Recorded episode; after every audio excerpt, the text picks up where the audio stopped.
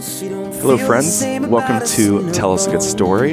Today we have a very special guest, Coach Jeff Hartings. This gentleman has won a little bit of everything in his career as a professional football player, from high school to college to the NFL. He's won championships at every level.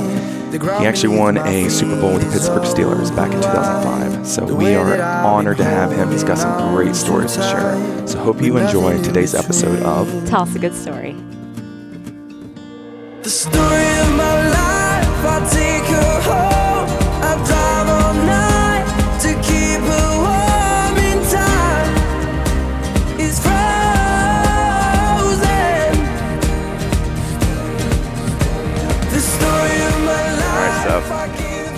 You've been very excited about this. So excited. You're so excited. A fellow Northwest Ohio Yes. graduate. Mm-hmm. All right. So, ladies and gentlemen, our next guest has, I think, won every award Ever. imaginable. I think, Mm-hmm. except a Nobel Peace Prize. he's a he's a husband, father of eight children, and the head football coach at Worthington Christian High School. Ladies and gentlemen, please welcome to tell us a good story, Coach Jeff Hartings. Thank you, Coach. Hey, thank How you. How are ya? It's it's my pleasure, and I hope I got a good story to tell. Oh, I think you're going to have plenty. Here's a quick background of Coach's accomplishments. So he won a high school state championship at St. Henry- St. Henry, played on an undefeated team at Penn State. Were you co-national champions, by the way, that year? no, no, no. I mean, we No. were New York Times national champion. Okay. I mean, it, Okay. you know, Was was a two-time first-team All-American in college. Drafted in the first round of the NFL. He was picked number 23 by the Detroit Lions in 1996. Had an 11-year career in the mm-hmm. NFL with the Lions and the Pittsburgh Steelers. He blocked for two future Hall of Fame running backs, Barry Sanders, Jerome Bettis, selected to a pair of NFL Pro Bowls, voted twice NFL Pro. I'm running out of breath here. he earned his Super Bowl ring with the Pittsburgh Steelers in 2005, scored a touchdown, and co starred in a Campbell Soup commercial with some of his Steelers teammates. On top of being a father of eight children and the head football coach at Worthing Christian High School. Did did I leave anything out there, coach? oh, that's Oh my- enough. I'm, I'm. Oh my goodness. So that's plenty. That is amazing. Like you're amazing. it makes me it makes me feel like okay kevin what are you doing with your life after after reading that laundry list of accomplishments so i know steph you've been dying to ask this is So coach this is really the main thing my wife wants to ask you go ahead honey go ahead and start off the conversation sure. Let's talk about Mac football because people don't understand when I say, you know, I grew up watching football, and they're like, "Oh yeah, we I did too." I'm like, "No, no, no. You don't until you understand Mac football, High school football. Mac conference, high school football. You don't get high school football." What is your take on? what was that like for you coach Yes. Physical, very competitive, very competitive, and you know, podcasts nowadays they're they're you know worldwide, national, and regional, and everything else. And I think in Ohio, Ohio is one of the top five schools for football, and the MAC conference is the number one conference. Might not be the best players in the state of Ohio, but definitely that conference is the most competitive, or one of the most competitive. We actually have a pretty competitive conference here in Columbus with Division One schools. Um, but Division Seven, Six, and Five, and for those that don't know, we have seven divisions in Ohio. Division One being the schools with a thousand or more students probably in them. Division Seven, Six, and Five being schools with a hundred or so kids in each class. And Parkway, St. Henry, Coldwater, Marion are are- is part of part of that conference. And um, it, it's just very competitive, and it, and it really started um, back in the late 80s with my school, St. Henry, starting to win state championships. And we set the bar. And Coldwater and Marion, I mean, Marion is the is a team that people nationally are chasing. They've had they've had a New York Times article written on them. I think they've won nine wow. out of state champion nine out of state years. They've won a state championship and been there ten years in a row. And um, I'll tell you a little story. It's a short story. I'm at Worthington Christian. I'm trying to learn, get back to my roots of MAC football. So I'm I'm meeting Coldwater's coach occasionally, talking to him and St. Henry's coaches. Really? And we didn't make the playoffs last year, so I decided, well, I'm going to go to the Marion local Coldwater Cavalier um, state or not state. It was a it was a playoff game. This was in 2018 actually, and just kind of revisit, see what that's like, see what the sidelines are like. Halftime, I was walking around the field, and there was a group of about 20, 25 Marion local kid, little you know kids, elementary school age kids, on a little part of um, of grass probably 10 yards by 10 yards or whatever, and they were playing all out tackle football. yes. I mean, Yes. mauling That's each other. And one kid Yes. got hit in the gut and got dropped to his knees and was like walking around. and I took a video of it, sent it to my coaches, and I said, This is what we're missing, and I have no idea how to replicate it. so, Well, coach, Steph was telling me about high school football in Northwest Ohio when we were dating and, and got married. Mm-hmm. And so they her family took me to a, a Coldwater Versailles game. Okay. And, and during this particular year, Coldwater was uh, ranked first in, in Division Six, and I think uh, Versailles was maybe Div- Division Five, ranked number one. And so I went to the game, and I was shocked by the turnout. Like literally, these towns shut down for the football game, and the 50-50 drawing was over ten thousand dollars. And so the, the take home, and I'm like, Steph, my high school is like $200, $250, let alone they've got to probably walk this guy to his car with security because this guy's pulling home over 10 grand in the 50 50 drawing at these games. I was I was blown away by and the how athletic deal department is too. The school is getting the other 10,000. Yes. So, Yes. Yes. You know, that's, that's, that would help out a lot. Um, so it's, you know, it's community pride. Um, you know, I'm trying to develop this at Worthing Christian. We're a private school. It's tough. It's tough to replicate the competitive toughness, physical, mental, um, and, and it's tough to replicate the community pride. Um, there's a lot of it. Uh, you can hear that in Steph. She's very proud of the community that she went. I'm very proud of my community, and it, it is a it's a great part of a great area, a place to grow up. So when you graduated from from high school, of course, you're on a state winning championship team. You played, I think, with Bobby Hoying, I believe, Yes. who who ended up being a starting quarterback at Ohio State and, and ended up going to the NFL as well. But what I'm curious, what led you, coach, to end up at Penn State versus like any other school back then? Well, I love Notre Dame, and they weren't recruiting me, so that was Okay. easy. I did not like Ohio State at all, and they weren't really recruiting me until the end. And I went to a couple Penn State camps uh, with Bobby and and some other guys. I love the the college, um, and I love the idea of playing with Joe Paterno. And I read a book about their Heisman Trophy winner, John Cappelletti, whose whose brother had died of cancer and I forget what the book was called. Something for Joey, I think it was Okay. called. And I just uh, in the book, I realized that with Coach Paterno, it was more than about his number one priority was was growing men, and um, and doing it with honor and doing it the right way. And so it really wasn't a very difficult decision for me. I wanted to have an opportunity to win a national title, opportunity to go um, to the NFL, and I felt like those two things could be accomplished there if I was good enough, and uh, it worked out well. What what was he like, Coach That's what I Paterno, was gonna behind behind the scenes, right? Because I guess you, you see him on TV. Um, you see No the fault, headset. yeah, no headset, pants rolled up, Old school. old school guy. Uh, what what was and you you got him when he was in his prime as well. So what what was he like as a coach, right? Uh, Yeah. Back in the day, back in the nineties. Intense, very Was he? intense, very driven, very uh, Nick Saban like. We're all watching Nick Saban right now. Ah. Bill Belichick, probably not as dry as Bill Belichick.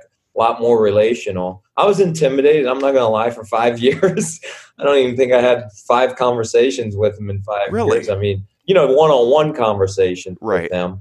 Um, you know, I got in trouble on campus. I'll tell you this little story. I got in trouble on campus and and uh, on a weekend, and I was in his office on Monday morning, and man, I was nervously awaiting my opportunity to go in there. I sat down. I didn't know what to expect, and uh, he looked at me and he said, "Jeff, this I was probably a fresh. I think I was a freshman, my first year there, first semester." And he said, Jeff, you have a great opportunity to be a great player and a great person at Penn State University if you don't mess it up. So don't mess it up. And I, I was like, that's all. And I walked out and I was like, it still gives me chills. I was like, that's all he needed to say. And uh, you know, from that point forward, it was a great moment because I, I kept myself clean. I kept, I had the right friends, and and uh, he inspired me just in those little words right there to give my to pursue excellence um, Mhm. for the rest of my career there. Any memories that you can think of with school, with locker rooms, or your best game, or anything like that that you can think of that just whenever you think of college football, you always think of that one game or that one experience that you had? Man, you know, people say athletes say they remember the, the the times that they messed up more than they remember the times that they that they succeeded. And I hate to say when I you know when you ask that question, the first things that come to mind are, you know, we played Miami and we lost, and then I'll get to the good memories. But Yeah. played Miami, we had hoped to win a national title. Here I am. I'm a freshman coming on campus, and I don't even know if I can play uh, with these guys because I was a small town Saint. As Steph can tell you, man, small town. Back in that day, no cell phones. I was just telling somebody the other day. I'm like, I, all we got was the date, the uh, the Daily Standard. That was the local news. Um, I didn't even know anything about the outside world. Really, didn't even have ESPN at our house so I didn't get to see much of that. So I, I was, I've, you know, I was really intimidated, not sure if I could compete, but I was going to give it 100% effort. My first year, I realized quickly, like, wow, I can compete with these guys. I'm pretty athletic. I'm not big enough. I blew my knee out, for lack of a better way to put it. Oh, Red shirted. It was a blessing at that time because I put on 25 pounds and I was ready to roll as the next year went in. And we're playing Miami.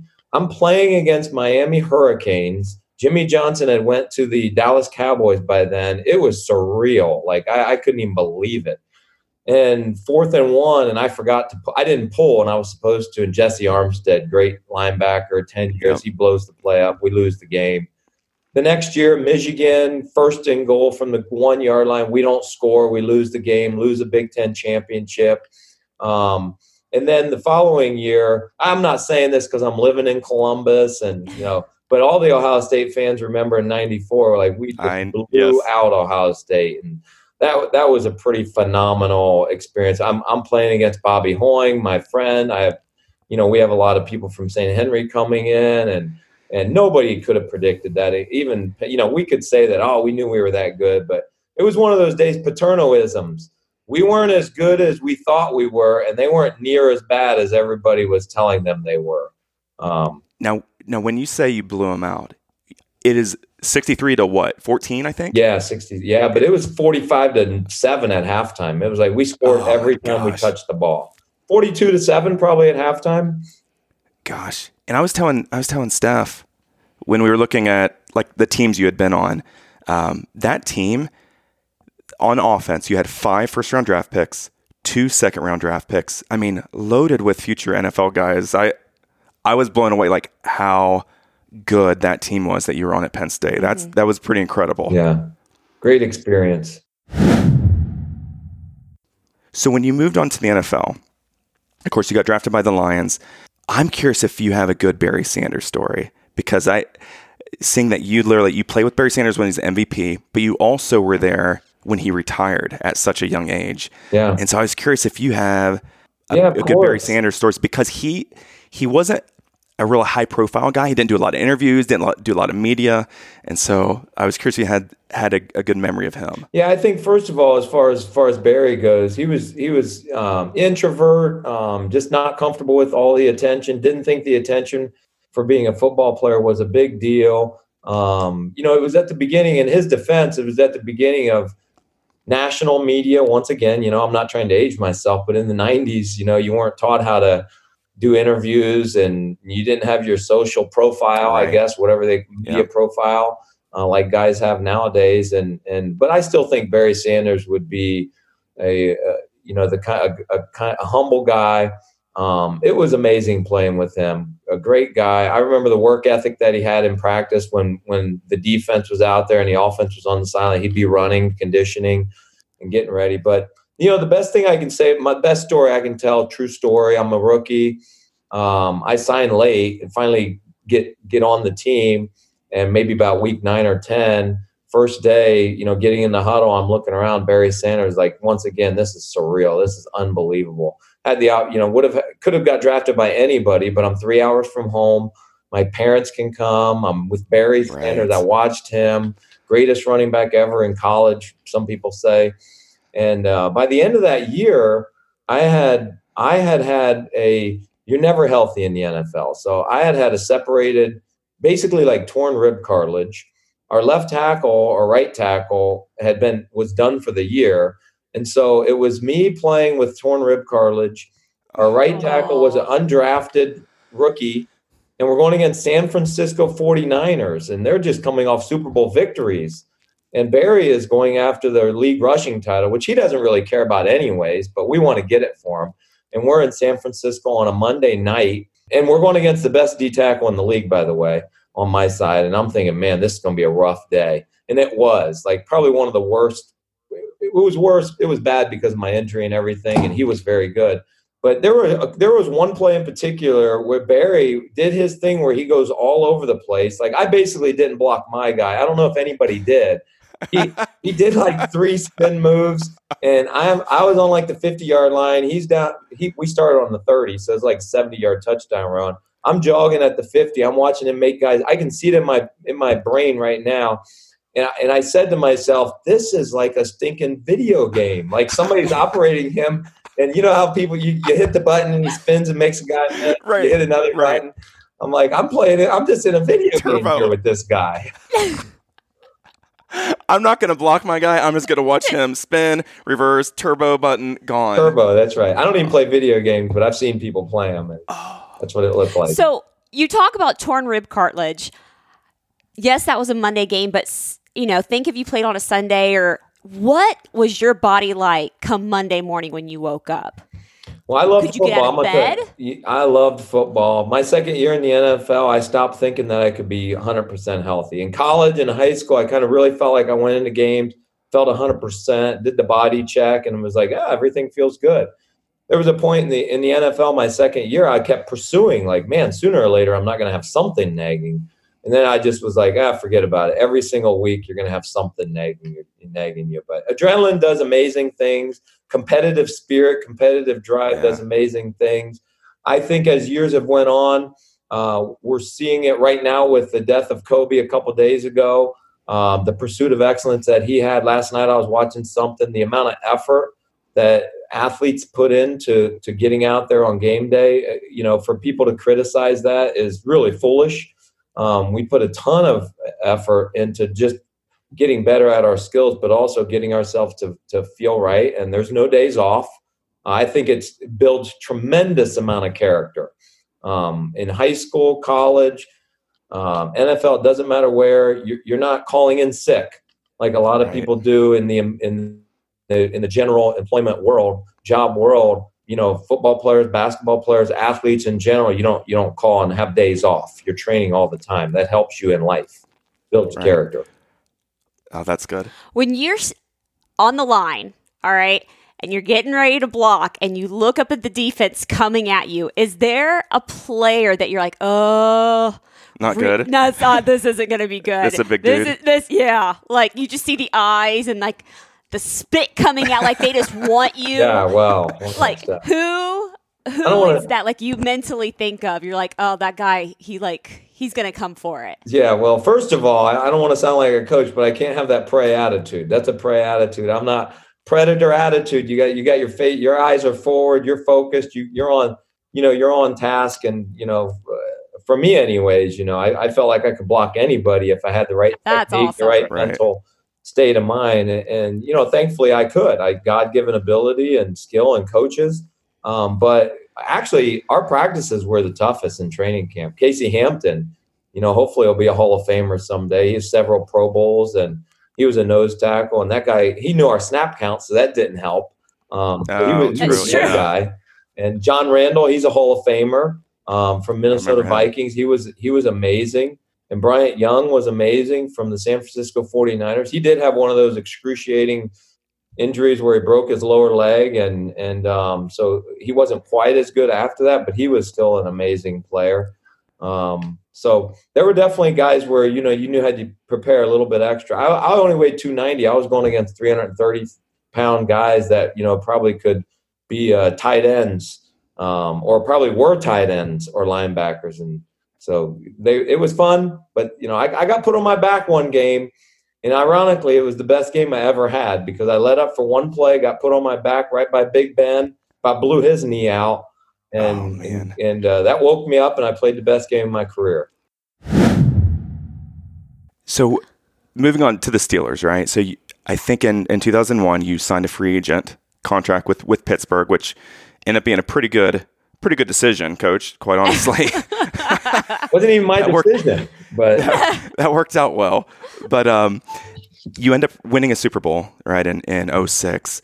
I'm I'm the question I have about that, right? Because we could talk about the Super Bowl all day long, but I'm curious when you and your team actually won it, what that experience was like. Because did it did it meet your expectations of winning at the highest level possible, and, and what that meant? Yeah, 100% met my expectation. 100%.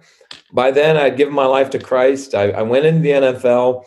Uh, just heard somebody talking about it last night with, with Kobe Bryant and how, you know, when you're a young athlete, to get to that level, you really do have to be almost singular focused and, and almost selfish. Um, and I was. I, I broke up with my current wife, and uh, thankfully we got back together. But in high school, I wanted to focus 100% on making it to the NFL, and uh, and that damaged a lot of relationships. And and uh, when I was in Detroit, went to a Bible study. Long story short, went to a Bible study, heard the Word of God, and I was like, wow, never even knew I could have a relationship with God, and how that would change my life.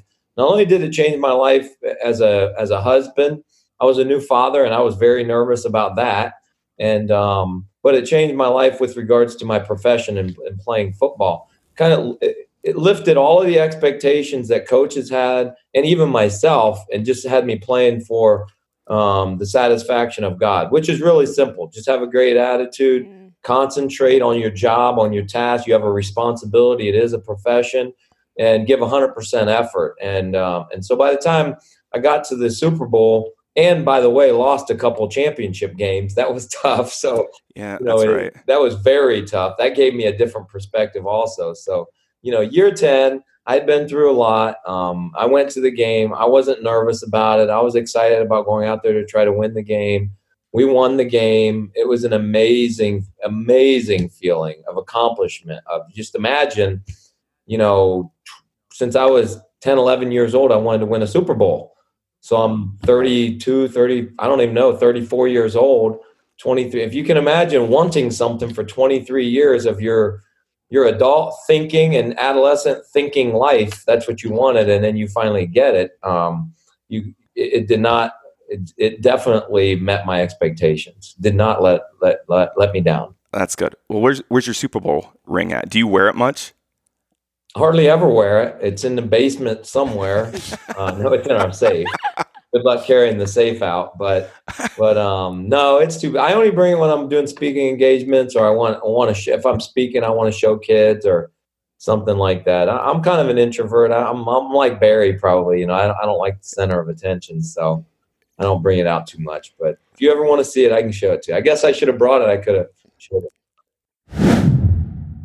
moving in, coach, in, into retirement, I, I'm curious. So when you retired from the the Steelers and the NFL, quite honestly, you you could have done anything you wanted to, right, in, in life.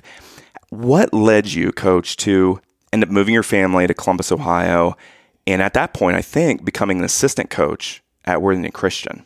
Yeah, there's one stop in between. I mean, actually, a couple really. Uh, I had become a Christian.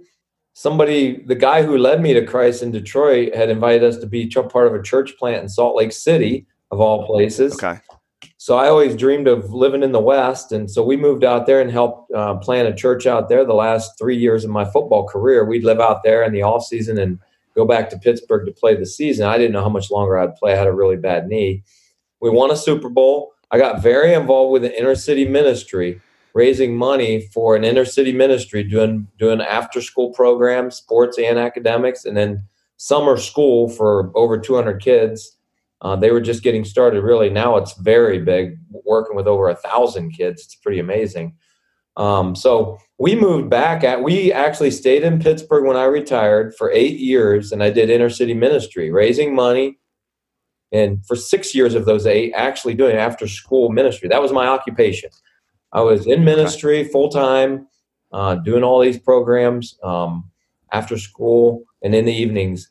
And then we felt uh, like God was really leading us to get closer to my family and my wife's family in Coldwater and St. Henry. Columbus was the was the city that was closest to that area and would would wouldn't be so much of a culture shock for our kids at that point.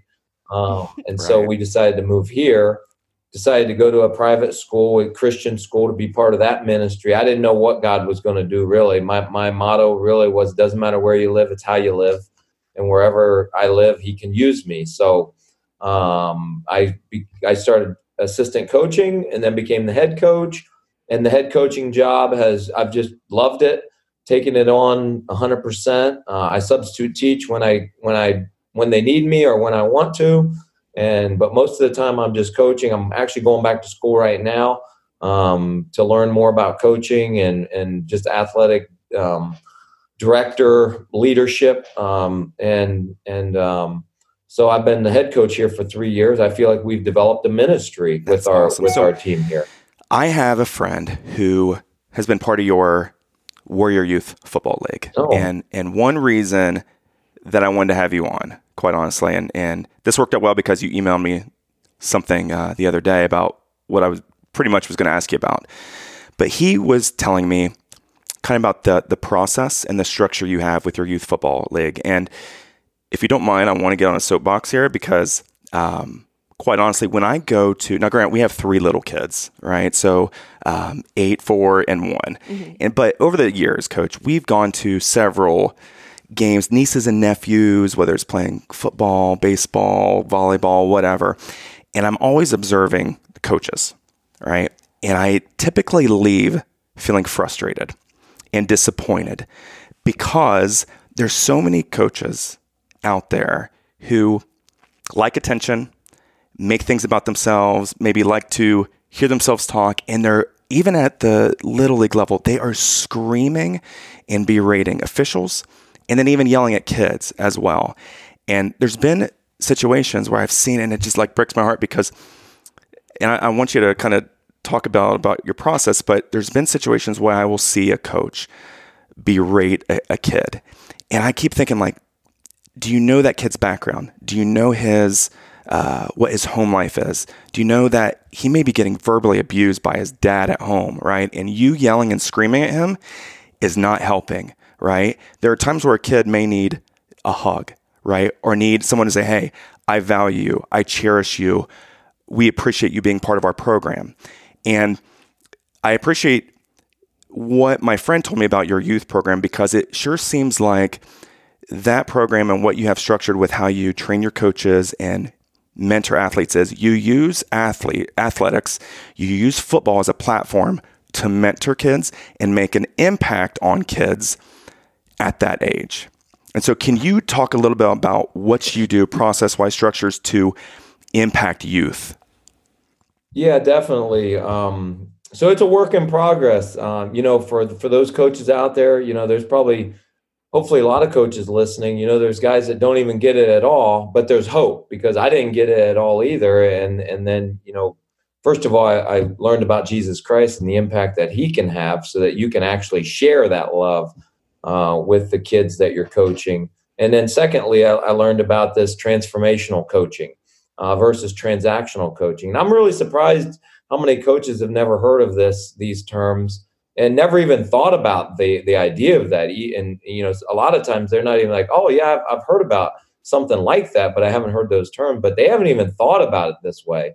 And transactional coaching is is where you you're a coach because you love the game and you're interested in winning and losing, and you're part of the team, and we're all working together, and the objective is to win the game Right. and so you're going to coach the skills and and when they don't perform um and not and they're not doing what they're what you're asking them to do what you believe is going to help you win the game uh, you typically respond uh, with frustration or you, you you typically get frustrated and then respond by being angry and then you you know you use the uh, the language towards those youth that is tearing them down instead of building them up uh, when you're a transformational coach, you look you look at this as an opportunity um, to, to build character in the kids. It's just a, another educational opportunity. You're growing these kids, you're mentoring them, and you're building character in the kids.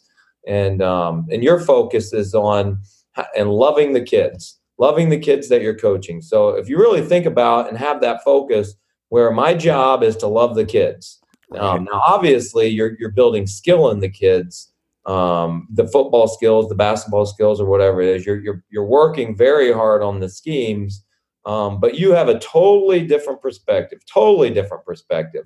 Uh, I still feel like I'm part of the team. We want to win the game. That's our goal. But the way that I do about it is, you know, I, I have certain things, cer- certain mantras or, or kind of slogans, if you will. One of them is energy, you know, be enthusiastic, be encouraging, um, and give relentless effort. And uh, we're always talking about encouraging our kids and, and looking at in the weight room. I'll give a good example that I've learned this year, even instead of going by and looking at a kid that's doing 135 pounds for 10 and you feel like he could do 175 for 10 the typical way of coaching i think is that's all you can do come on man put more weight on there instead of saying man great job getting those 10 you look like you could get more. Next time maybe you ought to think about putting more weight on there. And uh, you know it gives me chills saying that because I, i'm learning about this way of coaching. And you can just imagine you just built that kid up. You just told him how how how great of a job he did. And and eventually it's like everything in life. It's like that bat it's like that basketball player shooting 500 shots a day and he's going to get better at shooting. Well as a coach you got to practice this way of coaching every single day. You got to focus on that and uh, and there's a lot of materials out there i can share that they can read and um, but i would say the number one thing is that your focus is changing the character and building kids up and like you said recognizing how many things uh, are going on that are tearing them down at home 50% divorce rate obviously. I always tell my kids 50% divorce rate. How many happy families you think are out there? Not very many. 50% are divorced 25% are just hanging in there and 25 20% aren't happy. So you know 5% of kids are in a happy household. The least that we can do as coaches is try to create a fun happy environment and we can build them up and we can teach them a different way. And i think there's, there's a lot of coaches out there that want to do that um, and just are looking for information um, to do that and um, so i can share some information like i said So we can we can put that in our show notes. Um, any any website or whatever you have, um, any information, we can certainly attach that in our show notes for people. I'm in a group of coaches on my staff that uh, that we're all holding each other accountable. And you know, I see things that they're doing. It's like, oh man, that was really good. That was a great example of how they taught that. You know, that, that how they install defensive game plan. I like his enthusiasm. I got to do a better job of that. And I, and I think it goes vice versa. And then sometimes you see things you're like, ooh, man, I don't think that got that kid very motivated. Probably shouldn't have, used, shouldn't have used that language. The, the words that we used and uh, how we say it and, and who we say it to, and I was even reading today, when we say it are very important. It's critical. Well, Coach, we want to thank you so much for your time. I absolutely love this. Steph and I, before you uh, called in, we're like, Steph, we, we got to try to keep this to not be two hours because we could totally probably talk to Coach Hartings forever. We could. we But, um, absolutely could. But we want to thank you so much for taking the time to, to talk to us and, and tell us several good stories. So thank you, Coach. Yeah, my pleasure. We'll do it another time. Absolutely. Thank, you. sir. Thank you. But baby, running after Listeners, if you like what you just saw, like what you just heard, please go to iTunes, go to YouTube, and subscribe, rate, review this podcast. That's the only way we'll be able to continue to produce this. Where else can they go, Stephanie? They can go to kevinandsteph.com. That's all I know, though. So, is that it? You crushed it. Yes, crushed it. Thank you, listeners.